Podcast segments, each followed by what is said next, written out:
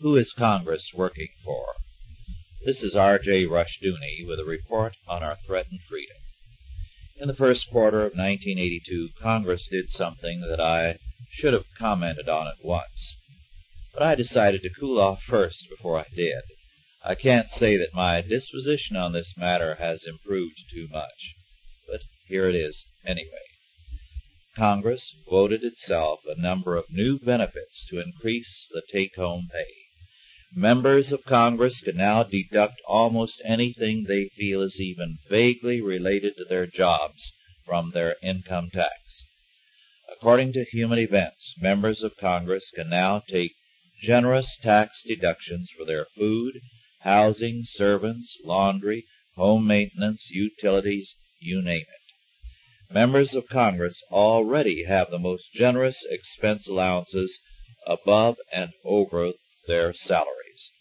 They have a dream pension plan to protect them from problems if they lose an election. By means of this new law, members of Congress, simply by using these special deductions which apply only to them, can get a write-off of as much as $22,875 of their annual income, according to the Washington Post. Add to this the deduction of their mortgage interest payments, their property and other taxes, and their other deductions, and their total tax-free income goes even higher, much higher. When Congress passed this measure, the jobless rate was increasing. Some unions were signing new contracts at the same or lower wages to keep their jobs alive and many corporations were close to bankruptcy. Congress, however, voted itself a very substantial backdoor pay raise. You and I must pay the bill. At the same time, Congress was grumbling about a tax cut for the rest of us. In fact, more than a few members of Congress were calling for higher taxes. We heard statements about how you and I are getting away from the IRS with too much of our money because of supposed loopholes.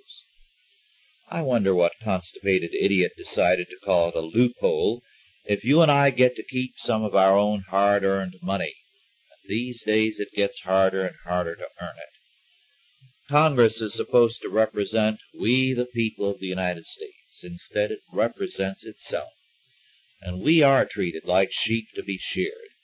Congress is supposed to provide for foreign and domestic defense against all our enemies according to the Constitution.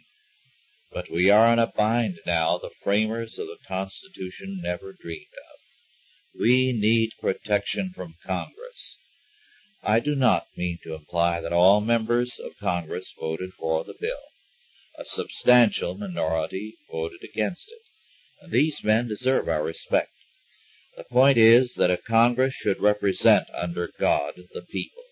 It should be responsible to God and to man.